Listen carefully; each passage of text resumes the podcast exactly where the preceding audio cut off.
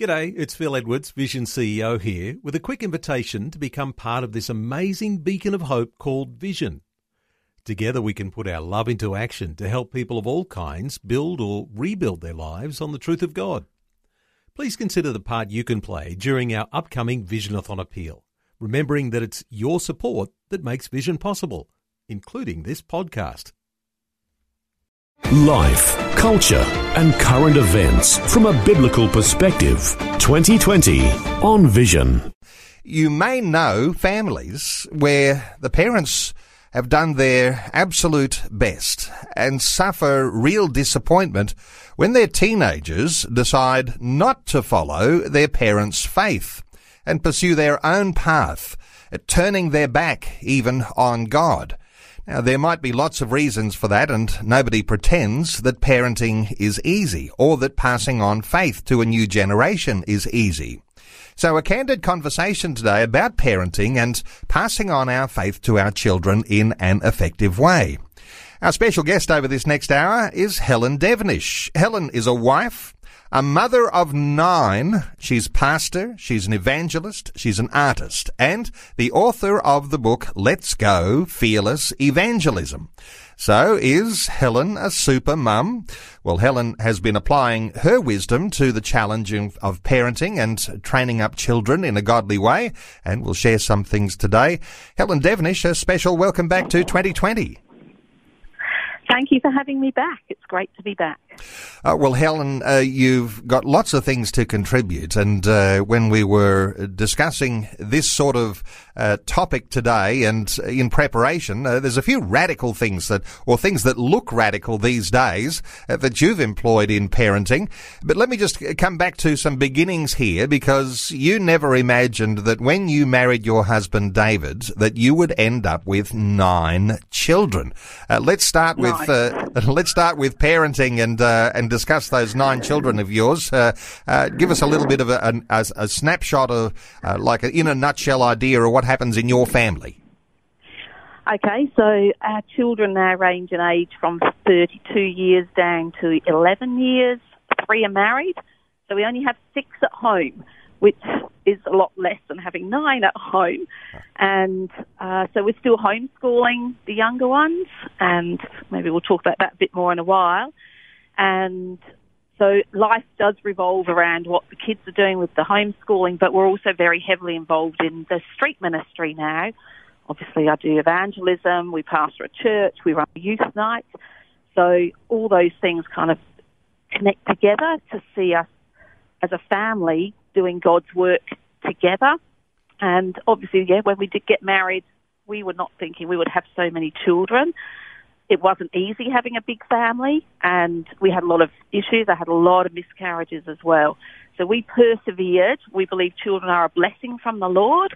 And the word says if you train up a child in the way he should go, you'll not depart from it. So obviously, uh, having had a big family, that has impacted us in a way to think how can we bring up our children so that they are more likely to want to walk with the Lord rather than doing what a lot of people are doing, send them off to school, you know, um, doing things that we've actually chosen to do differently, which has been difficult because when you don't do what everyone else is doing, you can kind of get a little bit um, backstabbed, slandered.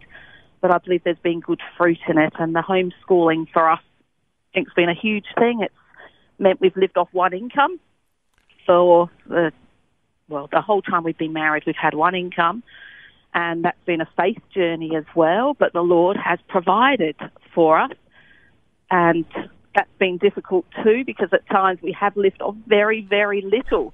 So that's meant times where our faith has really had to grow. I've not had a career outside the home, and even now with the ministry, obviously it's a family ministry, even though I, I'm the one that does a lot of the evangelism. I hope that's answered your question. uh, well, we are. I did say, is Helen a super mum? And, uh, you know, there's a lot of things that are coming to mind as you're sharing those things. Uh, the idea of sacrifice, Uh, we'll get to that, but even something that comes before the idea of being very sacrificial as a parent and being available for your children to raise them, uh, this idea that somehow or other, uh, children, you know, we as Christians we look at them as a you know reward, a blessing from God. And a lot of young Christian couples who are intending marriage uh, with the expectation that they'll have a family and they'll be wanting to raise their children in godly ways. But there is a sense, isn't there? And I just I'll get your perspective when we look a little more broadly. This idea that somehow or other uh, you've worked out your family situation. You know, you want to have two children, a pigeon pair, one male, one female and uh, almost in the in the sense that your children are accessories, like going out to buy a you know for for women going out to buy a handbag, uh, for men going out to you know have a nice car. Uh, the idea of of your children, children are more valuable than any of the accessories, but somehow or other there's a certain sense in which people can think of children as accessories and and almost a burden to raise them. What are your thoughts on on attitudes to children right from the earliest times? Well, I've always seen children as a blessing, and obviously, because we had a lot of miscarriages as well, that really helps you to realise wow, every time I've lost a baby through miscarriage, that's a life that's been lost. And so I've always seen children as a blessing. You know, the Word of God says that children are our heritage. In a sense, they're our future. You know, and the fruit of the womb is our reward. And I think if we're looking at them just as accessories, oh, we've got to have kids because everyone else expects us to, I think that's not probably a good motive to have them. But when we're having them and saying, Lord, I want these children, I want them to, to bring them up in your ways, a bit like Hannah when she was really pleading with the Lord to have a baby and she'd had no child in you know, Hannah in the Bible, um, you know, and she gave Samuel to the Lord. And I think we have that attitude. Children are a blessing. They're not a burden. If we see them as a burden, they will pick that up. And then I believe there will be rebellion from children because they'll know, you know, something's not quite right. They'll sense that. Whereas when you love hanging around your children, they're a blessing, even when you're tired. I've had lots of sleepless nights being a mum, you know, but I just see the children as a blessing. There's been hard times, you know, like when all of them are at home. I was very sick at one point when we had our last child, and it looked like everything had fallen apart for us.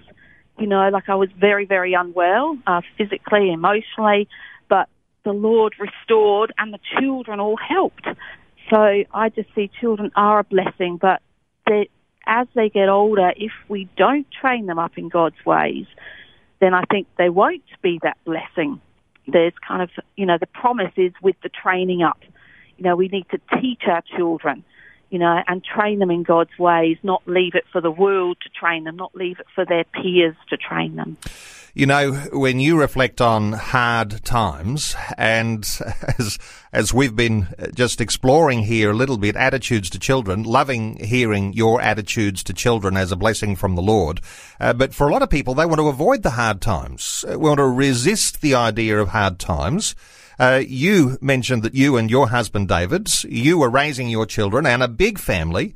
Uh, and going down to one income. A lot of families, they'll say, well, I couldn't pay the bills if we didn't have two incomes coming in. So we have uh, the dual income parents and that will restrict uh, sometimes the sorts of view or goals that we might have in the number of children we might have and the amount of time that we might dedicate into raising our children. So uh, what are your thoughts about the expectation of hard times? Because a lot of people are trying to avoid the hard times, resist that, have plenty of money, but not have the children.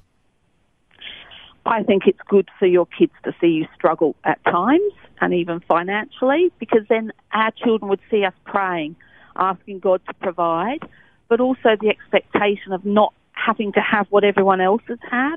So for a lot of years, we had one vehicle. Now we've got obviously adult kids and they pay for their own, they're working, it's different. But for many, many years, we had one vehicle, um, no overseas holidays, no holidays at all, actually, you know, but just learning to be content with what we have and you actually can live off little.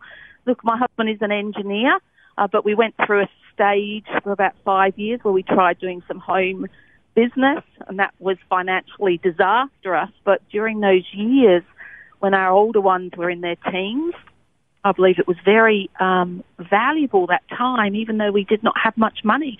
Everyone had holy socks. We used to um, have a laugh that we're being very holy because we all had holy socks because even socks are so expensive, you know. But I think we need to um, have that attitude that being a Christian is not always going to be easy, and doing things God's way is not always going to be easy. And I believe as a Christian, there is a cost, and even in raising a family, there can be a cost, you know, to doing that. Not just financial cost, but yeah, laying your life down kind of cost.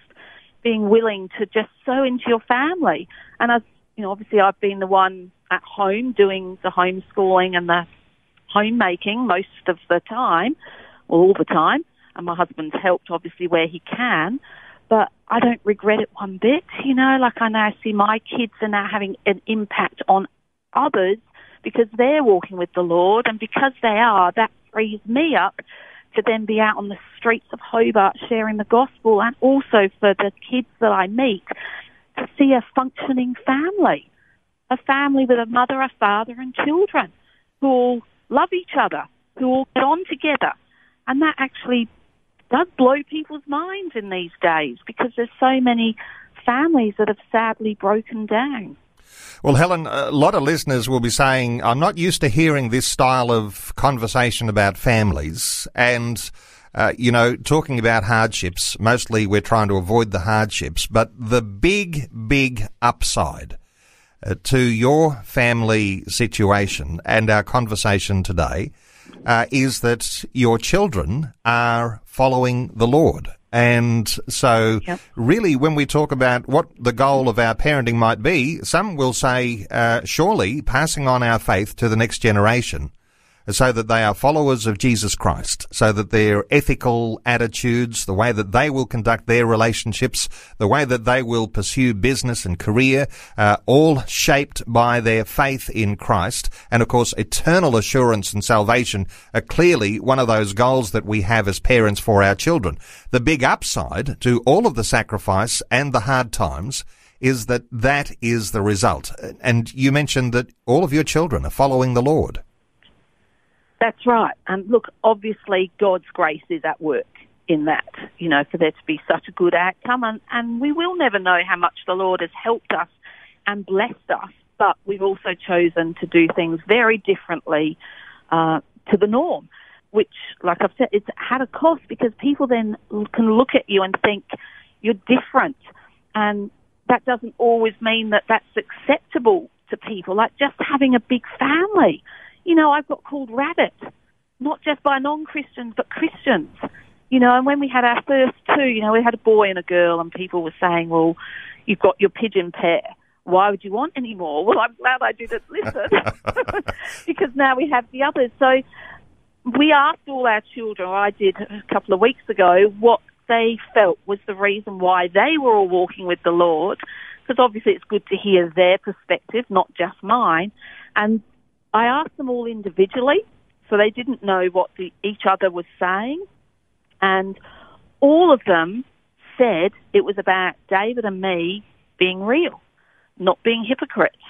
You know, um, obviously one of them acknowledged the homeschooling, where they've not been influenced by worldly people when they're still young and impressionable and not able to stand up for the truth.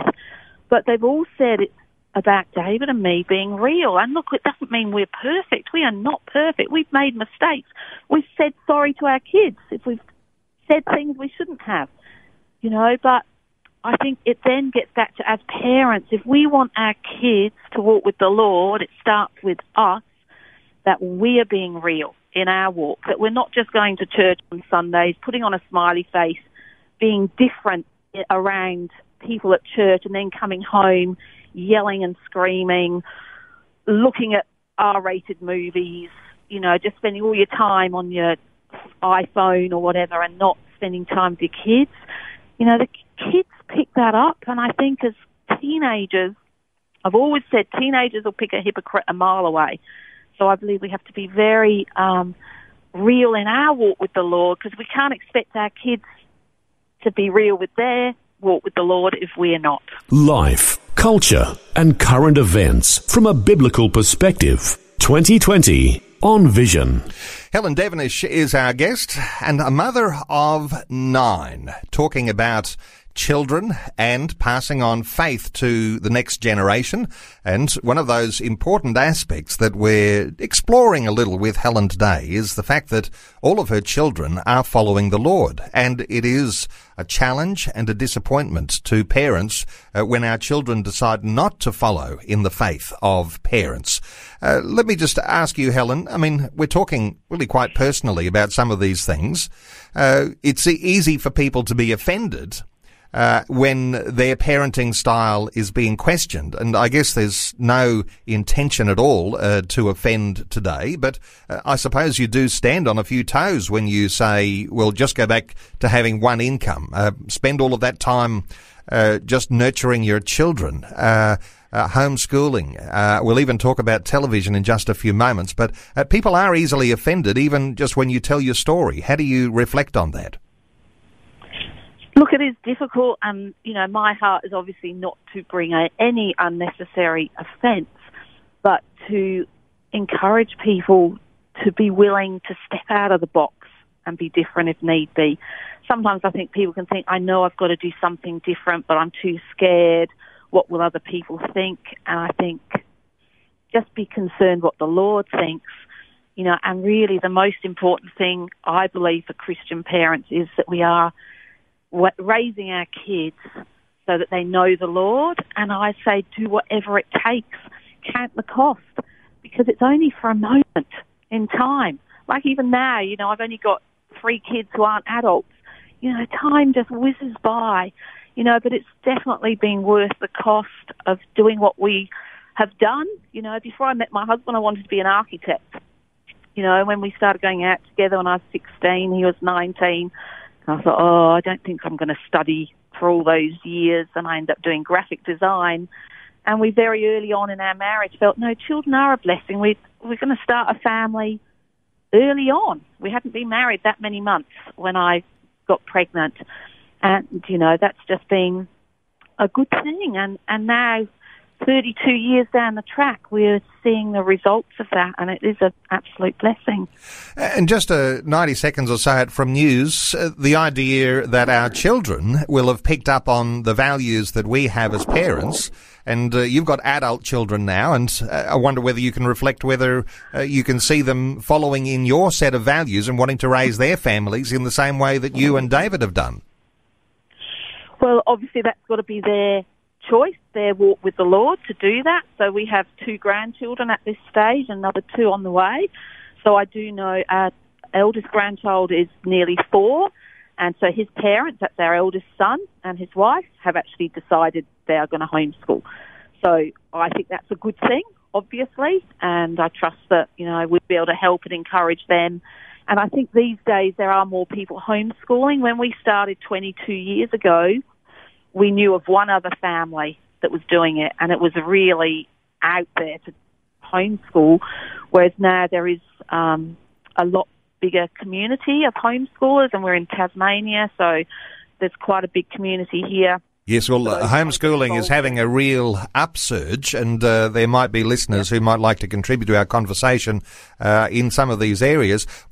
Uh, Helen, let's talk about uh, some of the things that you've done that for some will sound quite radical. Uh, but uh, talking about the idea of having children that will follow on and have faith in Christ, uh, some of the things that you've done, like uh, like ditching the television, come to that one with us for a few moments, because for a lot of people that would be just about an impossibility. What are your thoughts? Okay, so we used to have our TV on quite a lot. And when we actually started homeschooling, which is 22 years ago now, so I can't really be having TV on in the day, watching the midday show and things. I think I don't think I really want my kids watching that. So we started thinking more about the effect of the TV, and also often in our homes, the furniture's all kind of placed around this TV. And so we started not watching it much. We might just watch some sport or news at night, but eventually we actually decided to get rid of it altogether. And for us, I think it's one of the best things we ever did because then that our evenings were free, and so our children, a lot of the old ones, very musical, taught themselves musical instruments. Obviously, being on one income, we couldn't afford lessons, but they taught themselves uh, to play all different kinds of instruments. My husband was into bluegrass kind of music at the time, so they're taking up instruments like the fiddle and uh, that kind of thing because he plays the banjo. But as time's gone on, they've got more electrified, so you know, electric guitars and basses and drums, and that's been a really good thing. And also just having that more family time in the evening. So it's been huge. All at the time it was because we didn't have a computer or uh, mobile phone or anything else like that. Okay, well, because a lot of teenagers these days aren't watching a lot of television in the same way they might have been 20 years ago, but uh, yeah. they have gravitated towards the internet and social media. Uh, as all of that has emerged with your family, how have you dealt with that over the years, and uh, what sort of parenting uh, advice do you have uh, for limiting some of those things that are uh, oftentimes a dreadful influence on our teenagers? Okay, so we do have uh, time frames for computer games and also obviously games that we're happy for them to watch. Uh, the kids also watch can watch one movie a week that we're happy for them to watch as well. So it's kind of it's guided, I guess. But obviously then comes the telephone. So when a kid has a telephone, they have access to so much stuff just at their fingertips. So in our family, our kids don't get a phone until they get their first job. So our 14, nearly 15 year old son, Joseph, just got a job a couple of months ago in a cafe. And so he has now bought his own mobile phone, but he knows that we're going to also check how he's going with it. You know, checking who he's messaging and texting. Even a couple of days I said, let me just check that out you know, and having that accountability is good. I mean, some people might say that's just controlling, but he's still a kid, he's a teenager, and if we're not having accountability, then I think they're not so likely to be able to resist temptation. So, you know, I'll check with my kids, I'll ask them, are they finding it, um, there's temptation there to look at things they shouldn't, because obviously pornography is a huge thing these days, which kids can look at on their mobile phones and out on the streets I'm talking to the kids. That is a, one of the biggest things that they find it so hard to resist. But as we raise our kids up in God's way and obviously tell them that pornography is not right, it's sin before God, and my little saying is never look twice. So even if something comes up on your phone inadvertently or Facebook or something like that, that you um, don't look back, don't look twice. And that comes from self control, which is a fruit of the Spirit. Also, with the social media, we actually don't let our kids go on social media till they're even a bit older. So our nearly 15 year old son is not on Facebook or Instagram or anything at this stage. He's not in a think about that. He's quite happy because he trusts us as his parents. He obviously can see the good fruit in his older siblings and so he's happy to wait. He's not trying to push us to force him to do that. And I think that, look, that can be hard. Sometimes, you know, kids might want what their friends have got. But if you have the relationship with your kids, and that's, you know, a big thing, trying to keep their hearts. That's what the Bible encourages us to do, is that we keep the hearts of our children you know, and it is hard in this day and age, but as we're willing to be different and even talk to our kids why we're doing these things, so they have the understanding of that as they get older. Obviously, a two year old or four year old might not understand things that you're doing, but as they get into the teenage years, so look, this is why we don't want you to have a phone. This is why we don't want you on social media yet. You know, because the temptations are so great and so many people are falling into sin because of that temptation with especially the pornography, X-rated movies, all that kind of thing. Uh, well, Helen, there's a, couple of things here to draw out because uh, a lot of people uh, will say, well, it's so hard to protect our children from all of the advances in technology and the pervasiveness of the internet and social media, uh, so therefore we won't do anything. But uh, you've taken a more radical approach and you've said, I'm going to protect my children from uh, these things that we could classify as evil. When you start to talk about uh, pornography, dehumanizing uh, pornography or uh, X-rated movies, all those sorts of things. So protecting your children. Now let's come to the idea of enforcing or reinforcing positive values because you and your husband David, uh, I think you lead the church, Church on the Rock, part of your Love That's Hobart. Uh, so no doubt, uh, with all your children who've been learning musical instruments and you know spending their time doing that rather than just on social media or playing computer games, uh, you've got a certain sense in which uh, they're manoeuvred into a position where they're a part of the growth of your church. Now, you've only, it's a small church as I understand it, but uh, tell us about how your children are involved in church life. Okay, so the three married ones are actually not a part of our church. So they're in other churches using their musical gifts. Actually, they're all in the same one. So we have the uh, six that are still at home, are still with us in that. So my husband is actually our musician, and um, three of our children uh, sing as well. So that's been good because, look, we don't I'm trying to explain, we don't try to force our children to do these things. If you try to force your kids to do something, then I think they will rebel anyway. So I think it's showing them the right way and encouraging them to take the right path with God. And look, if my husband needs a break from music, I could ring up our kids, our married ones, say, look, could you please come and play today because dad needs a break.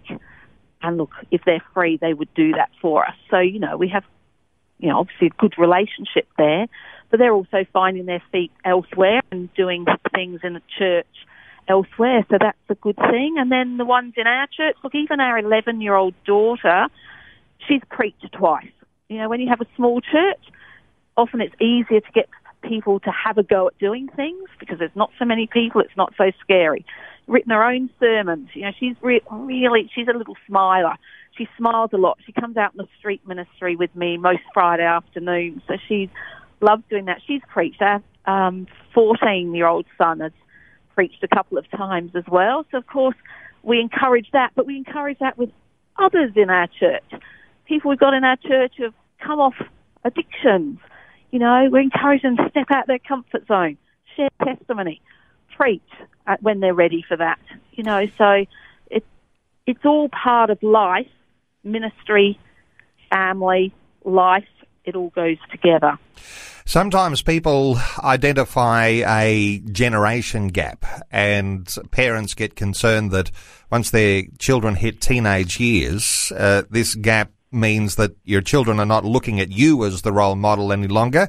Uh, they're looking for other role models. Uh, but there's something special about you which I want to identify, and, and listeners might have already picked this up, but as an evangelist, you like to get out on the streets in Hobart, and some of the best uh, contacts that you have as an evangelist on the streets in Hobart is towards young people. So you have a real appreciation for where young people are at.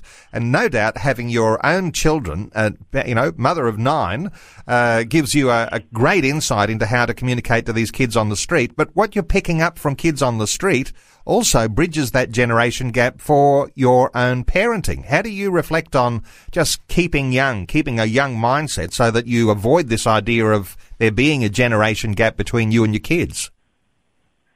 I guess I don't even think about it, to be honest. I've never thought there's a generation gap. So I just, I do a lot of things that I wouldn't do if I didn't have nine kids. You know, like my, uh, 22 year old son, you know, he does all kinds of things and he loves, you know, the real kind of out there Christian music. So I'm kind of like that too because I hang out with him a lot. Uh, so, you know, we get to do different things because our kids like doing different things as well. I do get tired, you know, because I am in my 50s now. So, of course, we get tired. We can't do everything. And I don't go riding motorbikes or do the wakeboarding on one of our sons has a speedboat, but I can go and watch. I could sit the boat, yeah. um, you know. But even out on the streets, look, I I just believe God's opened up the door for me to be, in a sense, a mother pastor. That was a word God gave me quite a lot of years ago. Just being out there, because a lot of the kids I talk to don't hang around adults. So for me, in my fifties, to be there, hanging around, getting to know kids who are doing drugs, selling drugs, shoplifting, um, getting drunk every weekend. You know, it's none of that's in my experience, but somehow God has opened the door for me to be in there.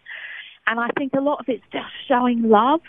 You know, like a lot of these kids are doing the wrong thing, but it's encouraging them to do the right thing. You know, that it's not too late. You know, that they can still change around. And a few weeks ago, you know, I had someone at our youth night who was really convicted about something. And it was just amazing just talking with this young guy you know, so those moments are just priceless when that happens. Or sometimes one of the kids will take me aside. One of them, I'd just done a sketch for her recently, and she walked with me to my car, and she just opened up. She was struggling with some grief. A friend, a 19 year old friend, had just died suddenly. And so just being there for them. And I think obviously that's my parenting is now being extended to the street work. You know, that you listen, that you spend time with people, that you show them they're not a burden, that they're precious and valuable, you know, that they're fearfully and wonderfully made in the image of God. You know, and no matter who they are, what they've done, that they still have all this potential in their lives to do the right thing if they'll get right with the Lord. A biblical perspective on life, culture, and current events. This is 2020 on Vision Christian Radio talking some down to earth parenting tactics today. Helen Devenish is our guest. She is an author of a book about evangelism, but she is also the mother of nine children, uh, all of them who are following the Lord. Now, growing up as a teenager through all of the tumultuous times of teenage years, uh, a lot of teenagers choose to turn their back on their parents' faith. And you might know of families who are just like that. And you might be hanging on every word that Helen is sharing today as we get into this conversation. In fact, we're uh, nearing the close of our conversation. But uh, Helen, I want to talk about one of those things that's so important when it comes to our teenagers. And that is the fact that what happens in teenage years starts when our children are much, much younger.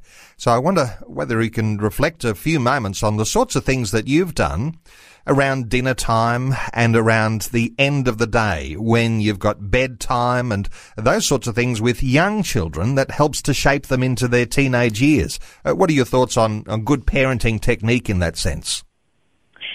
Okay, so for us, breakfast and lunch was always a fend for yourself because having a big family, everyone in and out, different jobs, study as they got to, you know, obviously we've had some at university and things like that. But um, with dinner time, we have no mobile phones at the table, and obviously we don't have the TV, so we always sit around the table together. And obviously our table is open to others. I've brought kids from the streets back to have dinner with us. We've had atheists for dinner. We have different kinds of people for dinner but we just really obviously encourage good conversation. It's a good time for everyone to share their day, what's been going on. And we always finish our dinner time, we start off with a prayer, we finish with a Bible reading, and as time has gone on, it used to always be my husband shared the Bible reading, but then as time's gone on, the kids do it. And our youngest daughter, Shalom, who's 11, she loves doing the Bible reading, and that includes sharing a few insights on the reading as well and finishing with prayer. So I believe that's that's been a, a nice part of our life, I believe, just not rushing away from the dinner table. You know, just sitting together, having time together. And then bedtime, that's always been an interesting time. When you homeschool, obviously there's not such a pressure to get to bed early, and actually it doesn't work in our house very well anyway. But often especially the last probably 15 years or so. We've the two houses we've been in in those times have been had an upstairs, so we might even go on to bed before the kids, David and I, and we say good night to everyone, and we go up the stairs, and they would all follow us up, the ones that were still up. So they'd follow us up, and then we'd spend maybe another half an hour in the bedroom just talking. And I think being available to talk to your kids, especially as they're teenagers and older, it's not necessarily going to happen when it's comfortable. You know, it might happen at the end of the day when you're already quite tired, and then suddenly they have um, some questions, deep and meaningful questions they want to ask. But that's been a special time. One of our kids actually said that's been, he's now 25, said that that's been such a special time that he remembers following mum and dad up the stairs to their bedroom. So we couldn't get ready really, but we talked with the kids. So it's sometimes those little things as well that have such a big impact on our children, just day in, day out, consistently doing those things, not just pushing them away, but just saying, okay, we'll talk, you know? So that's what we've done. Well, loving the sorts of things that you've been sharing, and if I'm reflecting on the way I feel as I hear you talk about those things, uh, when we love our children, and every parent loves their children, but we often struggle with the practical way that that love looks in the home. And uh, just to hear you reflecting on dinner time and uh, around the table, uh, bedtime, and uh, not being too rigid on that bedtime, but being available to talk to your children because they're talking through important issues and they've got important things that seem to come up at bedtime. Uh, did you find that in raising your children? That this bedtime was such a significant time because this is when all of the important things seem to come to light. That's right. And Look, it's still going on. it's still going on. I rarely get to bed early. often my husband goes on to bed because obviously he's got to get up early with work. You know, but I'm often up praying with kids, talking with kids. Even the 11 year old, she's a bit of a night owl. You know, so that's how it goes. But I think it's a precious time, and I think my I kind of have the policy, I guess, that don't say no unless you have to. You know, like there's some things we do need to be rigid on with our kids, and and we are pretty strict with the like the phone thing and them not getting a phone till they work. But there's some things that we can just be flexible, you know, and things like talking with them out of hours. You know, that's that's a good thing. Or if they're hungry, like we're often all in the kitchen, or those that are still up, ten thirty, we're having our snack because we're all hungry again, you know. But they're they're fun times. That's good times as well, you know. So I think just learning as a parent when to be rigid and when to be flexible with our kids, so that we're not just you know being a hard taskmaster. It's not about that. You know that won't keep the heart of our child, but where can we just say, yeah, let's just do it. You know, do it you know, this is fun and let's just do it. Okay. You know, but having the wisdom to know when to do that and when not to. Well, Helen, lovely just getting your insights today and uh, no doubt there might be some who might be thinking, oh, I'm sure she's got a new book on the way.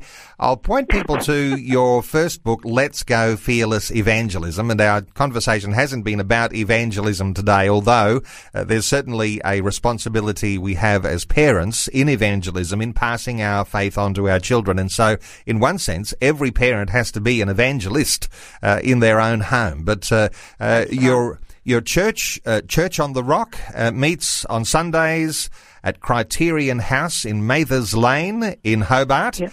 And uh, the website yep. is lovehobart.com, and uh, that's how you can be in touch with Helen. Uh, Helen Devenish, thank you so much, Helen, for sharing your thoughts and your heart with us today on 2020. Thank you so much for having me. Before you go, thanks for listening. There's lots more great audio on demand, or you can listen to us live at visionradio.org.au. And remember, Vision is listener supported. Your donation, large or small, will help us continue connecting faith to life for hundreds of thousands of people across Australia and around the world. Learn more or donate today at visionradio.org.au.